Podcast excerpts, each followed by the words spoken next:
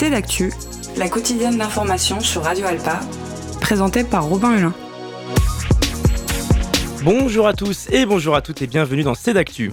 Pour ce dernier numéro de l'année, je reçois Jean-Carl Grelier, député de la 5e circonscription de la Sarthe pour la majorité présidentielle et le groupe Renaissance. Bonjour. Bonjour. Merci d'avoir répondu à notre invitation.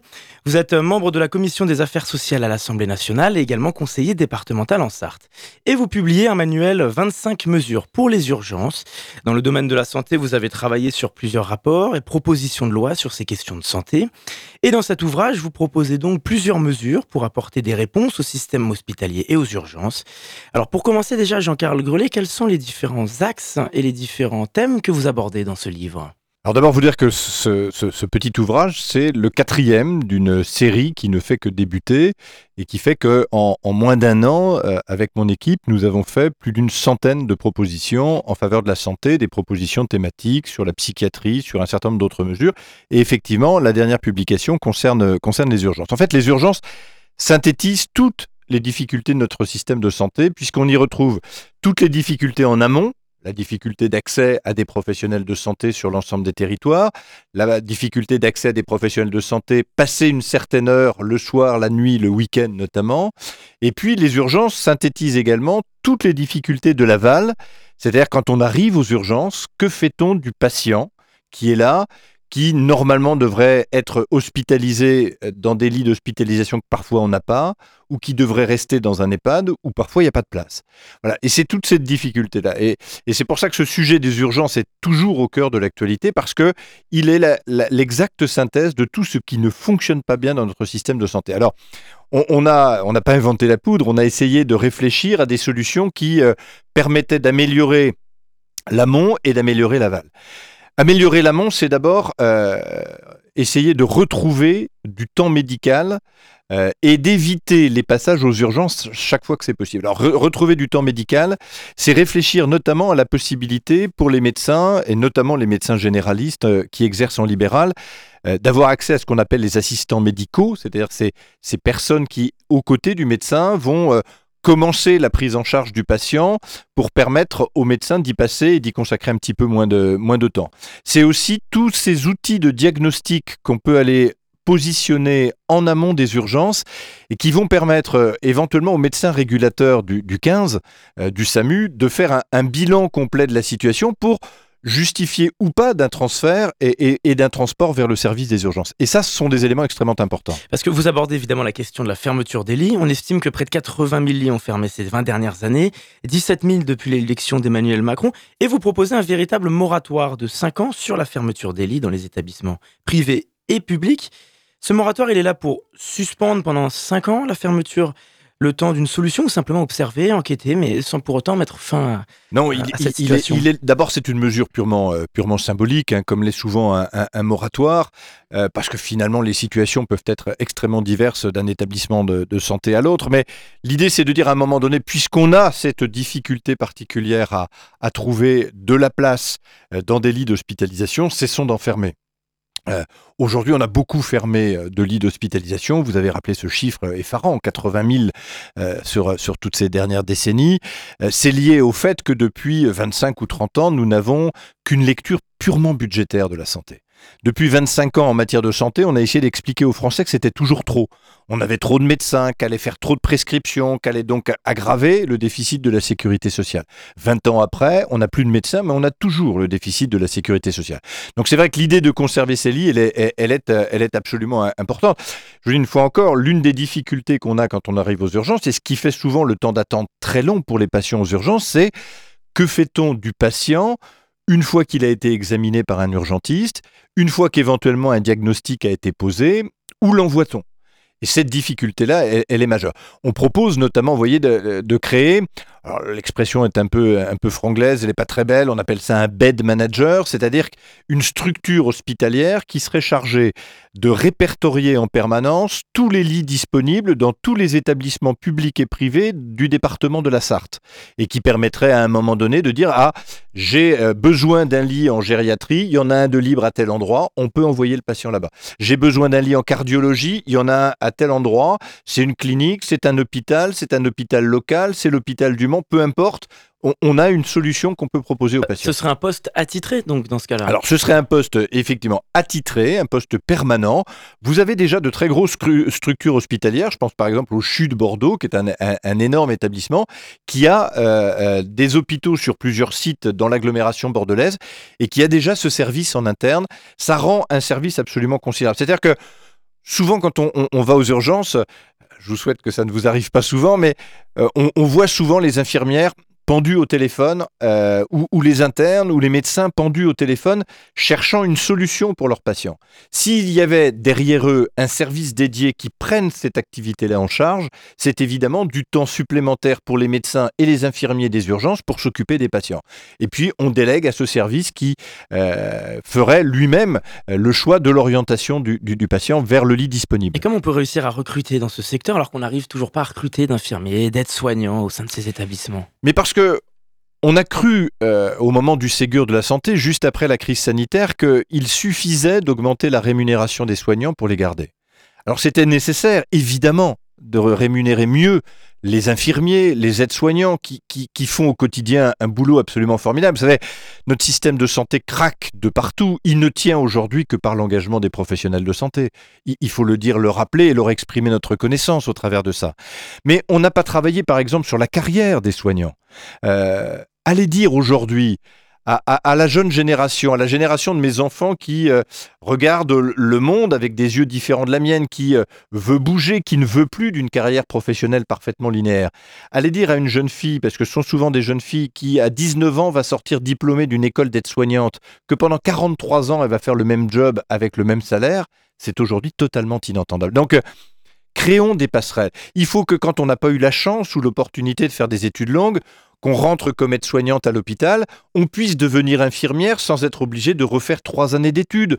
Peut-être que une partie de l'expérience professionnelle acquise peut être validée au titre de la, validation des acquis de l'expérience et, qui évitera d'avoir un diplôme à repasser. On peut, quand on est infirmière et qu'on a travaillé dix ans dans un service de cardiologie, se voir reconnaître une expertise en cardiologie et que cette expertise-là, elle se traduise par une augmentation de la rémunération on n'a pas travaillé sur la carrière des soignants. On n'a travaillé que sur leur rémunération. Et donc, on n'a traité qu'une partie du problème. Vous savez, c'est assez étonnant. Avant le Ségur de la santé, il manquait 7000 infirmiers à l'hôpital public. Depuis le Ségur de la santé, il en manque 28 000. Et ça nous coûte 9 milliards par an. Donc, euh, à un moment donné, euh, reprenons les choses euh, à la base et, et une fois encore, ayons une lecture et une vision globale de la santé. Ce qui fait défaut à notre système de santé aujourd'hui, c'est d'avoir une vraie lecture politique avec euh, un vrai cap fixé dans lequel on pourrait entraîner euh, l'ensemble du monde de la santé. C'était la question que j'allais vous poser justement. 17 000 lits fermés depuis 2017. C'est un échec du gouvernement qui n'a pas su apporter de réponse. Le Ségur de la, de la santé n'a pas non plus apporté de solution trois ans après. Vous savez, j'ai euh, écrit un, essai en 2020 qui a connu d'ailleurs et qui continue de connaître un certain succès. Je l'ai appelé Nous nous sommes tant trompés.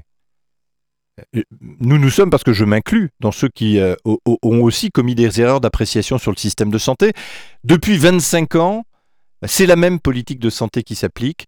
Euh, depuis 25 ans, on ne sait gérer la santé que sous l'angle budgétaire. Et tant qu'on ne sera pas capable de reparler de qualitatif au lieu de parler en permanence de quantitatif, on se trompera sur la santé des Français et on parviendra à la situation dans laquelle nous sommes aujourd'hui. Donc euh, oui, le gouvernement actuel n'a pas fait mieux, mais il n'a pas fait mieux que les gouvernements de François Hollande, il n'a pas fait mieux que les gouvernements de Nicolas Sarkozy, qui lui-même n'avait pas fait mieux que les gouvernements de Jacques Chirac, et ainsi de suite. Le point de départ de tout ça, c'est les ordonnances Juppé 95, quand à un moment donné, on a résumé la santé des Français à la loi de financement de la sécurité sociale adoptée une fois par an par le Parlement. Alors dans ce manuel, est-ce que vous tentez aussi d'apporter, de proposer des solutions pour évidemment désengorger les urgences en France? On sait qu'aujourd'hui, il y a des systèmes de filtrage qui ont été mis en place euh, où des patients moins urgents sont envoyés vers des médecins de garde. On a vu ça à l'hôpital de Marmande. Qu'est-ce que vous proposez dans ce manuel? Alors d'abord, je, propose euh, euh, de, de, comment dirais-je, de la différenciation. C'est-à-dire que la mesure uniforme qui viendrait à s'appliquer de la même manière à tous les départements, en Sarthe, en Aveyron, mais aussi dans les Hauts-de-Seine, mais aussi euh, euh, dans le nord de la France ou dans le sud de la France, tout ça ne marche pas. Il faut qu'on s'appuie d'abord sur les réalités, les capacités inventives des, territoires et des acteurs des, territoires. Et puis, euh, à partir de là, il faut imaginer tout ce qui va permettre d'éviter un passage aux urgences, c'est-à-dire tout ce qui va permettre que le patient ait une réelle prise en charge avant même qu'il ne se rende aux urgences. Je, suis par exemple très intéressé par la mesure qui a été récemment mise en place dans le département de l'Ardèche, avec cette petite machine qu'on installe dans des maisons pluridisciplinaires de santé, qu'on peut installer éventuellement dans des EHPAD et qui, avec une petite goutte de sang, est capable de faire un bilan sanguin complet. Eh bien, depuis que ça fonctionne dans le département de l'Ardèche, euh, il y a la plupart des personnes âgées qui ne sont plus emmenées vers le service d'urgence parce que le bilan peut être fait directement par l'infirmière. Elle le communique au médecin du SAMU au centre 15 par téléphone et le médecin, à partir de là, soit fait une ordonnance, soit fait une préconisation de prise en charge, mais qui évite ce passage, euh, ce passage aux urgences. Voilà, quelque chose qui est à la fois un gain de temps pour l'ensemble du service d'urgence et surtout un gain extrêmement important pour le moral et la santé de la personne âgée. On peut multiplier ça à l'infini. Une petite machine comme celle-là, ça coûte 25 000 euros. Aujourd'hui, sur le budget de la santé, on pourrait en financer dans quasiment tous les EHPAD de France et sans doute dans toutes les maisons pluridisciplinaires de santé de France. On a aujourd'hui euh, près d'une vingtaine de maisons pluridisciplinaires de santé en, Sarthe. Vous voyez, on a de quoi les accueillir on, a d'autres expérimentations, celles que euh, j'ai initiées avec le conseil départemental de la Sarthe, où depuis le mois de juillet 2022, donc depuis un an, on accueille des étudiants en médecine dans le service de santé des sapeurs-pompiers, euh, de manière à ce que quand le camion rouge se déplace, il y ait un professionnel de santé euh, expérimenté à l'intérieur. Ça marche. Là aussi, des départements l'ont fait avant nous. On n'a pas inventé la poudre. Euh, euh, et, ça fonctionne plutôt bien. On a même dans certains départements un taux d'installation de jeunes médecins euh, qui nous ferait en, en, Sarthe le plus grand bien. Donc vous voyez, toutes ces expérimentations-là, il faut, euh, il, faut les, les, rendre possibles. Et pour les rendre possibles, il faut que le carcan administratif que l'État fait souvent peser sur le monde de la santé s'assouplisse. Et ça, c'est sans doute un chantier prioritaire. Ce sont des mesures qui ont été reçues par le ministre de la Santé? Oui, tout à fait. J'ai diffusé ces mesures-là euh, à la fois au président de la République, à la première ministre et, au ministre de la Santé. Je dois dire que comme la plupart des mesures que j'ai pu euh, proposer jusque-là, elles ont reçu un accueil euh, plutôt favorable. Mais je dois la vérité aussi de dire que par-delà l'accueil plutôt favorable, euh, elles n'ont pas encore jusque-là fait l'objet de, mise en œuvre. Alors, je, m'attelle avec mon équipe à, travailler actuellement à la rédaction d'une proposition de loi euh, de programmation en santé, qui serait une proposition de loi sur cinq ans avec euh, six chantiers prioritaires. Les urgences sont évidemment au nombre de ce chantier prioritaire. J'espère que là, l'opportunité me sera donnée d'aller porter ce texte devant euh, mes collègues de la Commission des affaires sociales dans un premier temps, puis de l'Assemblée nationale dans un deuxième temps. Et puis vous abordez aussi évidemment la question de la rémunération des acteurs des urgences, surtout pour les gardes de nuit. Vous proposez des forfaits désormais. Comment est-ce que vous souhaiteriez réorganiser ça? Aujourd'hui, la garde de nuit, euh, elle, est basée notamment pour les médecins sur le volontariat. Mais, mais on est volontaire à travailler un peu plus. Vous savez, les médecins, on les critique souvent. On a souvent tendance à penser que euh, finalement, ils pourraient peut-être en faire plus, etc. Mais ce sont aujourd'hui des professionnels de santé qui subissent une pression énorme. Parce qu'ils sont de moins en moins nombreux. Les demandes qui pèsent sur leur cabinet sont de plus en plus fortes. Et euh, on peut comprendre qu'un médecin, le vendredi soir, quand il a fermé la porte de son cabinet, ait envie de pouvoir souffler le, le temps du week-end. Alors, si on veut l'inciter euh, à, travailler un petit peu plus et à prendre des gardes le soir, la nuit, le week-end, eh bien, il faut que le montant de la rémunération soit euh, un peu attractif. Aujourd'hui, les rémunérations se font à l'acte. Donc, en fonction de l'acte qui est effectué par le médecin, la sécurité sociale lui verse une rémunération. La proposition que nous faisons, c'est un forfait, euh, acte ou pas acte. Le médecin qui prend un tour de garde bénéficierait d'un forfait assez attractif en matière de rémunération, qui pourrait rendre euh, ces tours de garde eux-mêmes un peu plus attractifs et, favoriser la candidature d'un plus grand nombre de médecins. Est-ce que vous êtes en mesure d'évaluer un coût de ces 25 mesures que vous proposez si elles étaient en mesure d'être incluses dans un projet de loi? Alors, on n'a pas évalué très précisément le coût, mais on, est habité par une certitude très forte. C'est que si demain on arrivait à, diminuer ne serait-ce que de 10, 15 ou 20% le nombre des passages aux urgences, l'économie réalisée par la sécurité sociale serait telle qu'on peut financer très largement toutes les propositions que nous faisons. Alors on va parler d'un autre euh, domaine de santé, la santé mentale. Vous avez créé un ouvrage l'année dernière pour proposer des mesures pour le domaine de la psychiatrie. Comme vous le savez, la situation de l'EPSM en Sarthe est catastrophique avec 42 euh, fermetures de lits encore le mois dernier. On estime qu'en Sarthe, il y a 10 psychiatres pour 100 000 habitants. Et Audrey Hautecoeur, qui travaille dans cet établissement, disait sur notre antenne sur les métiers de la santé mentale, il y a quelques semaines, qu'on a souvent été considéré comme la cinquième roue du carrosse. Comment interpréter ces propos, Jean-Carl Grelier? Mais je crois qu'elle a parfaitement raison. Vous savez, il y, a un tabou énorme qui pèse sur la maladie mentale. C'est la maladie euh, dont souffrent aujourd'hui sans doute près de 20 millions de Français et dont on parle quasiment jamais. Euh, on a connu la même chose il y a, peut-être 20 ou 25 ans avec le cancer, où, c'était un peu honteux de parler de son cancer. Et puis, désormais, euh, voilà, on admet que le cancer est une maladie comme les autres. Le jour où on admettra que la maladie mentale est une maladie comme les autres, on regardera cette branche extrêmement importante de la santé euh, avec un regard totalement différent. Et donc oui, elle a raison, parce que depuis des années, la santé mentale, c'est euh, sans doute un scandale sanitaire absolument euh, anonyme et absolument silencieux. Et donc on, ne fait pas d'efforts pour la santé mentale, on a toujours tendance à considérer que oh, les choses font ce qu'elles sont, et puis comme ça fait pas de bruit et que finalement il n'y a pas beaucoup de revendications, eh bien on en parle assez peu. Mais ce qui est en train de se passer est gravissime. la sécurité sociale, l'assurance maladie, dénombrait 12,5 millions de Français qui, avant la crise Covid, avaient un traitement contre la maladie mentale, quel que soit le degré du traitement. Ça peut être un petit épisode dépressif, comme ça peut être une maladie psychiatrique plus importante. Mais 12,5 millions de Français. On considère que vraisemblablement aujourd'hui, ils sont 20 millions de nos compatriotes. C'est sans doute la première maladie. La, la psychiatrie et les soins liés à la santé mentale, c'est la première dépense de l'assurance maladie aujourd'hui, devant le cancer et devant même euh, les, maladies cardiovasculaires. Qui le dit? Qui en parle? Alors, on a aussi, vous voyez, la difficulté que l'on rencontre dans le monde de la santé, c'est que depuis des années, on essaie de régler, les problèmes les uns à côté des autres. Euh, sauf que le système de santé, c'est comme le jeu du Mikado. Vous savez, le Mikado, ces petites euh, baguettes de bois.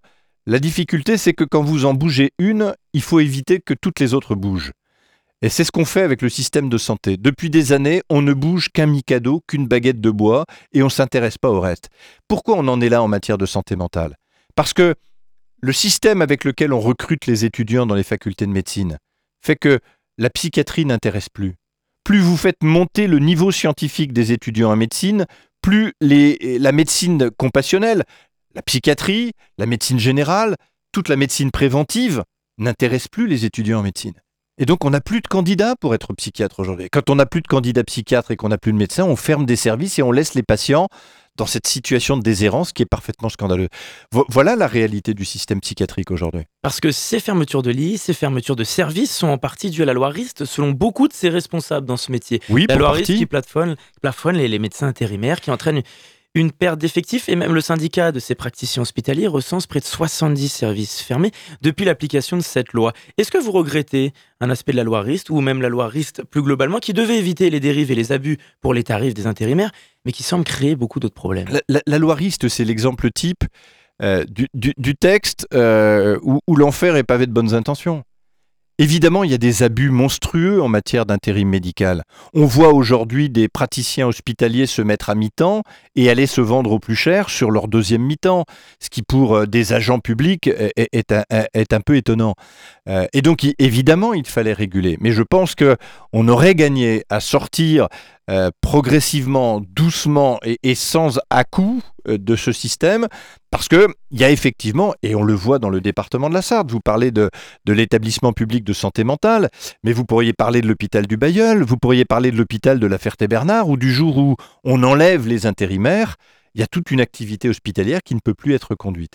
Et donc, euh, la progressivité de la mise en œuvre de cette loi aurait euh, sans, doute, sans doute été nécessaire et elle a incontestablement aggravé les choses.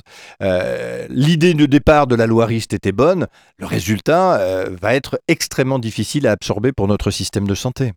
Plus globalement, la Sarthe est un des pires départements en France en termes d'accès aux soins. On le sait, classé 97e sur 101 collectivités. Il y a une proposition qui revient régulièrement dans l'actualité, celle d'obliger les médecins au sortir de leurs études de venir travailler dans des territoires en difficulté comme en Sarthe, en échange d'accompagnement. Alors c'est un sujet clivant qui divisait même au sein du conseil départemental. Vous êtes opposé à cette proposition, est-ce que vous pouvez nous détailler votre position là-dessus? Alors d'abord, je veux dire, moi j'ai sur cet aspect-là des choses une, position assez pragmatique, c'est-à-dire qu'elle n'est pas dogmatique. Euh, je ne dis pas que c'est bien ou que c'est mal, ou euh, je ne le fais pas au nom d'un libéralisme exacerbé. Je constate dans la relation que j'ai avec le monde de la santé, et notamment avec les étudiants en santé, que euh, cette mesure-là produirait vraisemblablement des effets pires que le mal. La difficulté que nous avons aujourd'hui, c'est d'installer des praticiens dans le secteur libéral c'est-à-dire partout sur nos territoires. À ce jour, il y a en France 30 000 postes de praticiens hospitaliers libres à l'hôpital.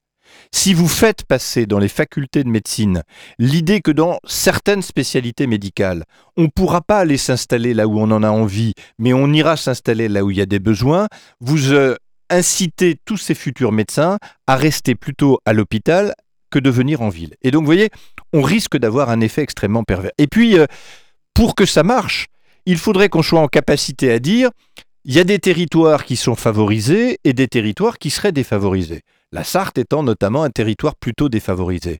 Mais où sont les territoires favorisés? Moi, je n'entends personne me dire qu'il y a trop de médecins dans un territoire français. Je n'entends personne me dire que c'est pas normal d'avoir accès euh, sous une semaine chez un médecin généraliste. Tous les patients qui bénéficient de la proximité d'un médecin sont plutôt contents. Et puis attention à des choses qui sont un peu démagogiques, pour le dire comme je le pense. Euh, vous avez des endroits de France où il y a plus de médecins qu'ailleurs? Oui, effectivement, dans euh, euh, les Alpes-Maritimes ou sur la côte vendéenne, il y a plus de médecins qu'en Sarthe. Mais la plupart de ces médecins sont déconventionnés. Ça veut dire qu'aujourd'hui, euh, à Nice, vous trouvez un médecin généraliste sans difficulté, mais dont la consultation est entre 70 et 90 euros, comme c'est le cas dans le cœur de Paris, parce que le prix des loyers fait que les médecins sont obligés d'augmenter le, montant de, de leurs honoraires. Est-ce que vous croyez qu'une maman toute seule avec deux enfants, 90 euros la consultation, remboursée 25 par la sécurité sociale, ça rend le médecin accessible? Alors, ne confondons pas nombre de médecins et accessibilité aux médecins. C'est une chose complètement différente. Voilà, donc euh, à la limite, faisons une expérimentation. Mon collègue Guillaume Garot, euh, dans la Mayenne, est très partant pour cette proposition. Eh bien, dont acte. Euh, tentons, essayons.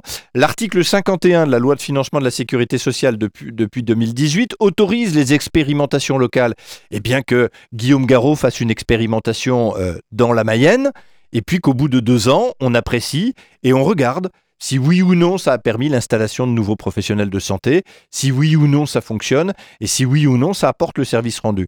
Et je vous promets, moi je suis très pragmatique, si on s'aperçoit que ça marche, eh bien je serai prêt à dire, comme je l'ai dit euh, dans, l'ouvrage dont je faisais référence tout à l'heure, nous nous sommes tant trompés, et je me suis trompé, pourquoi pas? Mais sincèrement, ma conviction aujourd'hui, c'est que c'est exactement l'inverse de ce qui conviendrait de faire. En tout cas, c'est exactement l'inverse de ce qu'attendent les étudiants en médecine, et on l'a vu, désolé de le dire, mais avec la réforme des retraites, euh, faire une réforme dont les, gens qui vont, euh, entre guillemets, en bénéficier ne veulent pas, on voit bien combien ça passe pas. Alors faire une réforme dont les étudiants en médecine ne veulent pas, est-ce que ça prend du sens? On, va, on est rattrapé par le temps, donc on va se tourner vers un autre sujet d'actualité nationale. Cette fois-ci, c'est le débat sur la fin de vie. Emmanuel Macron a promis un projet de loi à ce sujet. Un texte devrait être présenté avant la fin de l'été, selon le gouvernement. Selon un sondage d'IFOP d'octobre 2022 avec l'Association pour le droit à mourir dans la dignité, 78% des Français se déclarent favorables à l'euthanasie et au suicide assisté. C'est un chiffre systématiquement compris entre 75 et 90% dans les études de ces dernières années. Quelle est votre position à ce sujet, Jean-Carl Euh, ma, position est assez simple. On a la loi Claes-Leonetti qui a été votée en 2016, dont les euh, décrets d'application ont été mis en place en 2018. Et donc on est sur un texte euh, qui a une toute petite ancienneté, sur lequel on a finalement assez peu de recul. Il y a une mission flash de l'Assemblée nationale récemment qui a essayé d'en faire un bilan. Ce bilan n'est pas facile parce que numériquement, on est sur très très peu de situations, très peu de cas. Euh, donc ma première question, c'est est-ce qu'il y a vraiment besoin de modifier la loi? Est-ce qu'on a le recul nécessaire pour cela? La deuxième question, c'est qu'à l'évidence, il y a, à mes yeux, une ou deux situations de la loi Claes-Leonetti qui aujourd'hui euh, présentent un trou dans la raquette et qui, méritaient, qui, qui mériteraient d'être reconsidérés. Comme lesquels je, je, pense notamment aux directives anticipées. C'est un, un, dispositif qui ne marche pas suffisamment bien, c'est-à-dire ce, ce recueil de la volonté du patient tant qu'il est encore en capacité à l'exprimer, euh, ça ne fonctionne pas bien, ça n'est pas sans doute suffisamment bien présenté. L'autre difficulté très forte qu'on a dans ce pays, c'est les soins palliatifs. On n'a pas suffisamment d'équipes et suffisamment de professionnels de santé soignants et médicaux euh, correctement formés aux soins palliatifs. Parce que ce que l'on voit et quand on discute avec les équipes de soins palliatifs, c'est que un patient, lorsque il est bien pris en charge au titre des, soins palliatifs, qu'il euh, ne supporte pas de douleur euh, psychologique ou physique trop importante, son envie de mourir est, d'un seul coup d'un seul un peu moins évidente. Donc voilà, on a là un effort particulier à faire. Et puis la dernière situation, la loi Claes-Leonetti, elle répond à la situation du patient euh, dont, l'espérance de vie euh, est à très court terme et, qui est devenu résistant à tous les traitements antidouleurs psychologiques et, physiologiques. On n'a pas pris suffisamment, me semble-t-il, en considération la situation des patients dont l'espérance de vie est un tout petit peu plus longue et pour lesquels on ne peut pas encore parler euh, de sédation profonde et pour lesquels on n'a pas non plus de traitement, où là, il n'y a pas de solution proposée. Vous voyez, donc euh, peut-être des aménagements à la marge avant d'aller tout casser. Faisons attention à ces sujets. Ce sont, sont des sujets euh, qui traitent de la vie, qui traitent de la mort, qui traitent de la place de la mort dans la vie ou de la vie dans la mort. Sont des sujets qui, qui, nous dépassent un peu, sur lesquels il faut toujours être extrêmement prudent. Euh, mais cela étant, il y a, vous l'avez dit, et, ça ne peut pas être contesté, euh, une demande de, la population à laquelle évidemment le législateur doit être attentif. Bon, il nous reste trois minutes, Jean-Carl Grelet, pour euh, terminer cette émission. On va quitter le domaine de la santé désormais et on va parler d'un sujet dans l'actualité de la semaine à l'Assemblée nationale, cette proposition de loi déposée par certains de vos collègues et au Sénat également pour l'indépendance éditoriale des médias. Elle est portée par plusieurs députés de groupes différents, sans LR et le RN. Ça fait quatre semaines désormais que les journalistes du JDD sont en grève pour protester contre l'arrivée de Geoffroy Lejeune dans cette direction. Ancien directeur de la rédaction de Valeurs Actuelles, proche de l'extrême droite. Et cette loi vise notamment à conditionner les droits à la presse à la mise en place d'un droit de regard des journalistes sur la nomination de leur nouveau directeur ou directrice de rédaction. Il y a certains de vos collègues Renaissance qui travaillent sur ce projet de loi. Qu'en pensez-vous? Je pense que c'est une vraie difficulté, l'indépendance des médias aujourd'hui, et je le dis dans une radio qui, elle, est complètement indépendante. Euh, mais euh, la dépendance, qu'elle soit au denier public ou au denier privé de l'ensemble de notre système de presse et plus largement du système médiatique est une vraie question. Aujourd'hui, on a effectivement des médias qui appartiennent à des grands groupes privés. Alors, on a vu que pendant des années, ça pouvait ne pas avoir d'incidence sur la ligne électorale. Mais on voit que depuis quelques années, euh, certaines chaînes de télévision, certaines antennes de radio ou certains médias papier ont aujourd'hui une ligne éditoriale qui est un peu... Vous êtes d'accord avec les propos du ministre de l'Éducation nationale qui dit que ces news européens sont d'extrême droite aujourd'hui? Non, parce que je trouve que ce qualificatif d'extrême droite, on le met à peu près à toutes les sauces. Euh, moi, j'ai pas, j'ai pas vraiment entendu que Europe 1 était devenu une radio d'extrême droite. C'est une radio qui est ancienne dans le paysage audiovisuel français. Et sincèrement, c'est news. Ce, ce qualificatif, c'est news a une ligne politique qui est marquée, qui est affichée, qui est affirmée. Je ne sais pas si elle est d'extrême droite. En tout cas, elle est plutôt très à droite. Mais euh, voilà. Mais bon, euh, en même temps, je, constate aussi que vous avez d'autres médias qui, ont des lignes plutôt très à gauche et pour lesquels ça choque personne. Hein, donc, euh, mais soyons très vigilants sur ces questions-là. Vous voyez, euh, moi, je, m'interroge beaucoup sur euh, l'indépendance de l'ensemble du système quand l'ensemble du système de, radio et de télévision publique est financé à, presque totalité par, par, par le les deniers des, contribuables. on ne peut pas contester que France Inter, France Info, notamment, ait une ligne éditoriale qui soit une ligne éditoriale marquée, y compris politiquement, et en même temps, ce sont les impôts des Français. Est-ce qu'on a demandé aux Français leurs avis? Bon, est-ce que France Info est plus marqué que CNews dans sa ligne? Je sais pas. Puis très sincèrement, ce type de comparaison m'intéresse pas beaucoup. Ce qui m'intéresse, c'est comment on, est en capacité à trouver un modèle économique qui permettrait aujourd'hui aux médias de redevenir un peu indépendants. Et ça, c'est très compliqué parce que notamment la presse écrite traverse une crise qui est importante. Que pour l'audiovisuel, c'est euh, un peu la même chose aussi. Et que voilà. Enfin, si demain on dit euh, euh, au Monde et à Libération qu'ils n'ont plus la subvention de l'État, ils ferment la porte dès le lendemain. Voilà. Et, et on a vu que finalement, des journaux comme Le Monde ou Libé, par exemple, euh, peut-être même Le Figaro, sont en capacité à avoir des aides de l'État et à garder une certaine indépendance. Donc, euh, sur le principe, moi, l'idée que euh, les journalistes et que la communauté rédaction, euh, rédactionnelle d'un média puisse avoir un droit de regard sur euh, celui ou celle qui les dirige, ça me paraît plutôt une, une mesure de bon sens. Merci Jean-Carl Grelet d'avoir répondu à notre invitation. Merci à vous. Député Renaissance de la 5e circonscription de la Sarthe, c'est une émission que vous pouvez réécouter en podcast sur radioalpa.com et toutes les plateformes d'écoute. Avant ça, je vous souhaite un bel été sur notre antenne. N'oubliez pas de profiter de notre grille spéciale jusqu'au mois d'août. Très bon été à tous et à l'année prochaine sur le 107.3.